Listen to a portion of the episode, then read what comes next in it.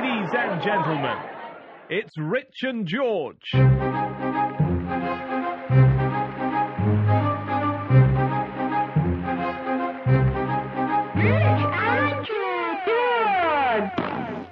Hello and welcome to the podcast. This is Rich and George's 15 Minutes of Shame, in which we take 15 minutes to basically dissect an issue that's affecting the world and put the world to rights. Richard, how are you? Well, you've changed the tune. It used to be we didn't want to change the world that much. Well, having spent enough time with you, I'm starting to think we may as well just etch a sketch the whole world now. Exactly, thank you. Hello. Hello world. You okay? Good. I didn't hear anything back. Well, I'm assuming that our good-natured fans would have come back with a bit of an answer there. Oh, how great would that be if they actually answered there? Yeah, in fact, as a regular feature now, we're going to expect you to answer back. You know, like, he's behind you and all this sort of thing. Well, no, if you do that, that just sounds weird. Like a pantomime? Yeah, exactly. Oh, no, it doesn't. Oh, Jesus Christ. That's awesome. I fucking hate you. That's awesome. Carry on. Well, it's behind you. It's a bit of a pantomime theme, which leads us on to Christmas, and in particular, Christmas cards. What do you think about them, Rich? I'm not that bothered at all, to be honest. I've got a Christmas card from my next door neighbours, and they had obviously bumped into me a few days before, and they just put a Christmas card through my door, and it just said to number 11. And that was it. Yeah, you see, every year we get one that says, to number 31, from number 32. I mean, what is the point? No idea. What is the point? And do you know what? Even from people that I dearly love, I got a card from a friend that lives in New Zealand, and inside the card, it literally just said, Rich, if we don't receive anything back from you this year, you will never hear from us again. And I just thought, that's not the time to have that conversation. Which is an incentive to not send one. Well, it is, yeah, he's trouble. And he's going to have a new kid soon, so that's going to get expensive. Mind you, I don't buy presents for anyone's kids. Especially not cards. No, and certainly not cards. But I just thought, you know, of all the times to do it, that's probably a season's greetings card to declare the lack of our friendship. I was his best man, for fuck's sake. So anyway, I went online and just and downloaded a Christmas card and emailed it to him, so I didn't have to pay for postage, and it was more personal, in a way, because the internet had made it. Oh, that's a fucking dirty podcast, isn't it, man? I listen to it in my mucking his Benz on my own penis stereo. I said, check it out, he's fucking sweet. The Antipodean one is actually, as you know, a friend of mine as well, and his is the one Christmas card that I look forward to every year, because what you didn't mention there was that card that you opened was full of text.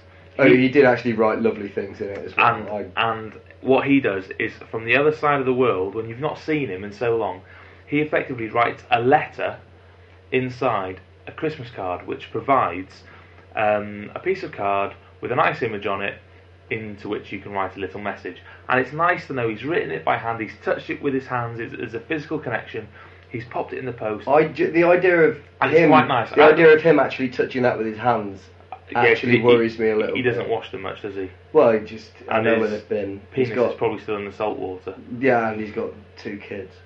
One on the way. Is it not been born yet? No, not yet. I just completely lose. So, yeah, we've been born by now, it's fucking March. Oh yeah. Why not? But you don't read the cards, you see, that's why you're not sure at what stage we're at. Anywho, also all my friends are getting freaking kids. I do look forward to his card, just because I know I'm not going to see him, I know we're probably not going to speak for ages, haven't seen him in a long time, etc.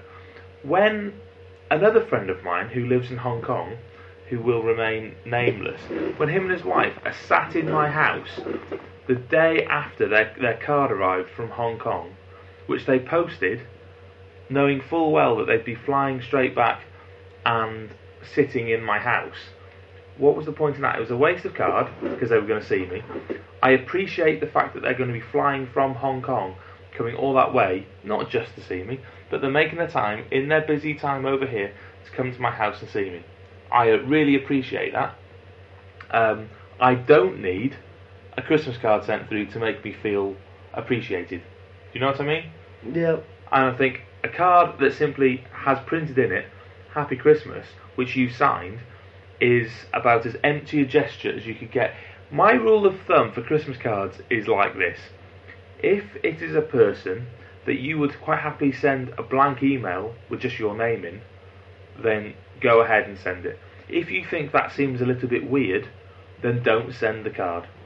Yeah, no, basically I completely agree. I'm going over now, I've got the only card that is still up, and it has been up for a year, is a thank you card for being our best man from my brother and his wife now, and they've actually made it with a photo of themselves on it saying thank you, and yeah, they used Moonpig or whatever, but it took a hell of a lot more than just saying cheers on the front that someone else has written and them just writing their names inside. So it was a lovely gesture, and it still stays up even a year after the wedding because it means something to me. Indeed. Now, unless you go into that much effort, basically I am surprised every year something comes through my letterbox, and also bearing in mind my birthday's around that time as well, I'm even more surprised by how much kind of birthday and Christmas cards that come through from people that I don't see. And you know, I love a lot of the people that send me Christmas cards, but they know they're not going to get one back. Yeah. I hope they do, because if you're listening, you're not. My mum took great offence and umbrage at the fact that she hadn't received a Christmas card off me, as I was in her house last week in North Wales with my 3 kids and my wife, having travelled all the way up from the southeast of England to spend 3 days with her. But she was annoyed that she hadn't had a card. Obviously the empty gesture of me actually driving up to spend time with her and speaking vocally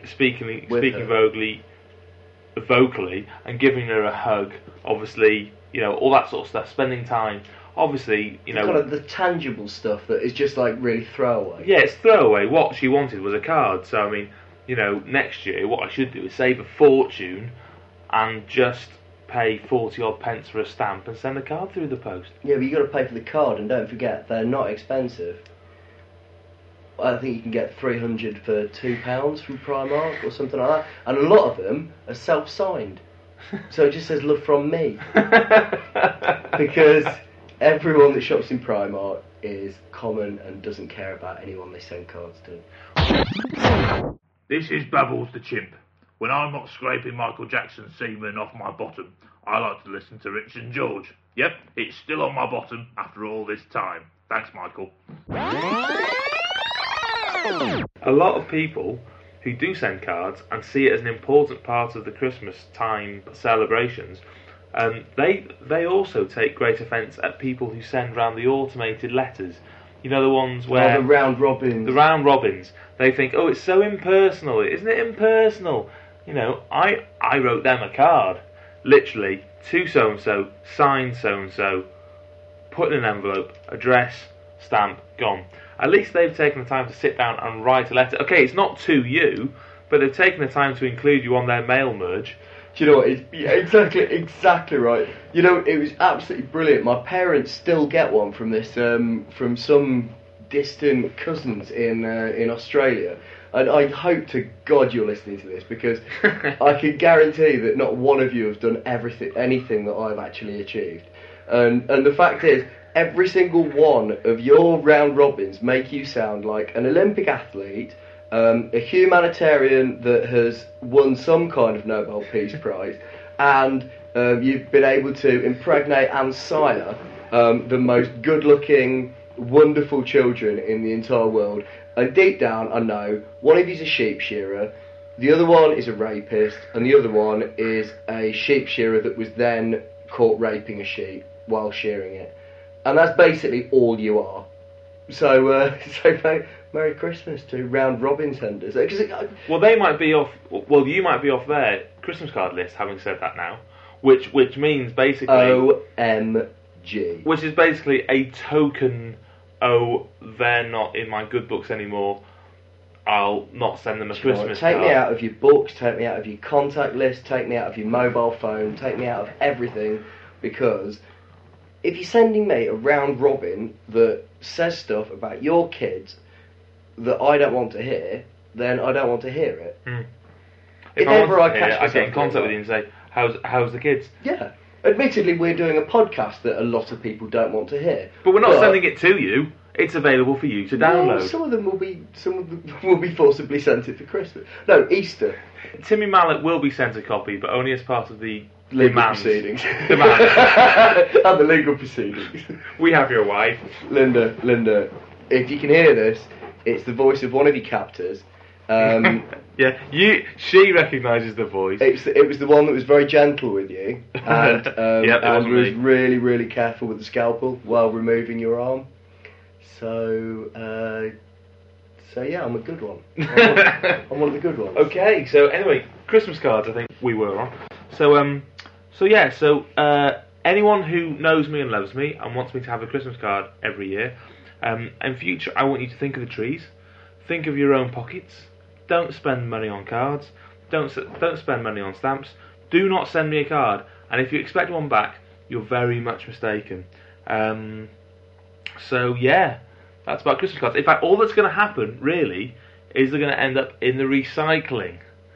And you know, recycling. I mean, that could be a podcast on its own, Rich. What do you think? No, it couldn't, and I reckon we've got 5 minutes to discuss it. Really? Okay, well, in which case... I'm willing to merge the two. Right, okay. In a kind of an entente cordiale. Well, I noticed something strange about recycling. I mean, a few days ago, obviously, I was staying at my mum's house, and I stopped off at my sister's house halfway to my in-laws' house. That's 3 different homes in 3 different areas across the country. And I realised there's something called recycling accents. Now, by recycling accents, what I mean is people not just using the same accent from another place because they can't think of their own. A recycling accent is the same as a speech accent, whereby someone from London will go to Glasgow and not know what the hell is being said. In the same way, if you go to a different part of the country, you haven't got a clue how the recycling works in their house. That is very, very true. Different bins. Glass goes in this one. Glass doesn't go in that one. Foil goes in this one, not that one. How are you supposed to know? Some people have got little black trays, other people have got green bins, purple bags, and it's all left out on different days, obviously.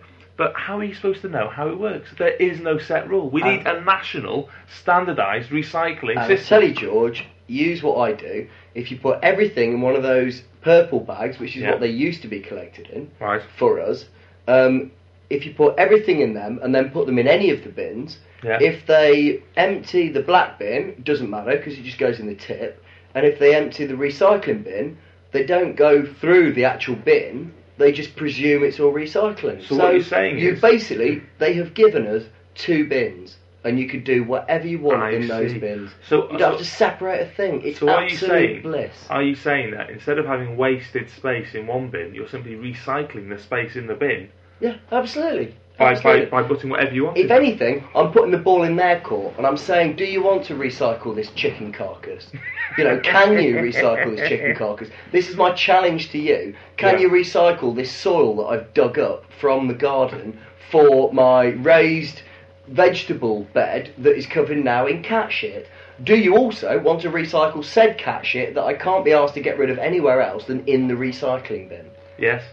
Do you know what? It's a win-win-win for the planet, for me, and not for the council. And that is win-win-win. Because I'm finally getting my fucking money's worth.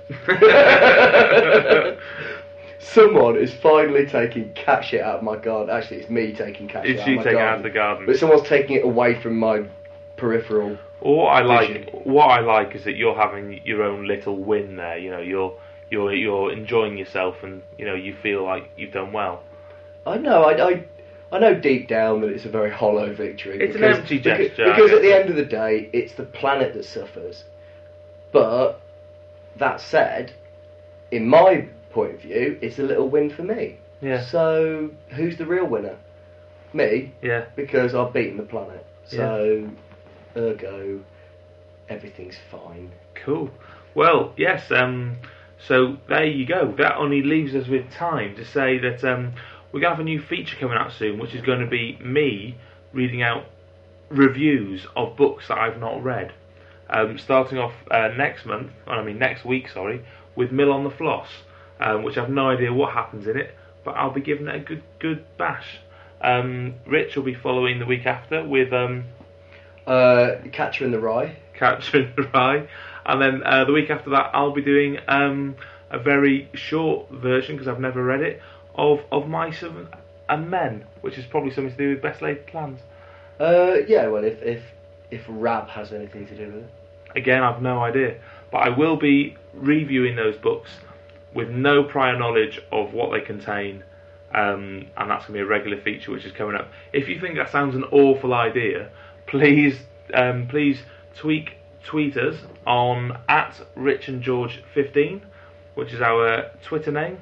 And if you've got any ideas of other books you'd like us to comment on that we haven't read. The Bible. No, to be fair, I have read that. The whole thing? Fucking hard going.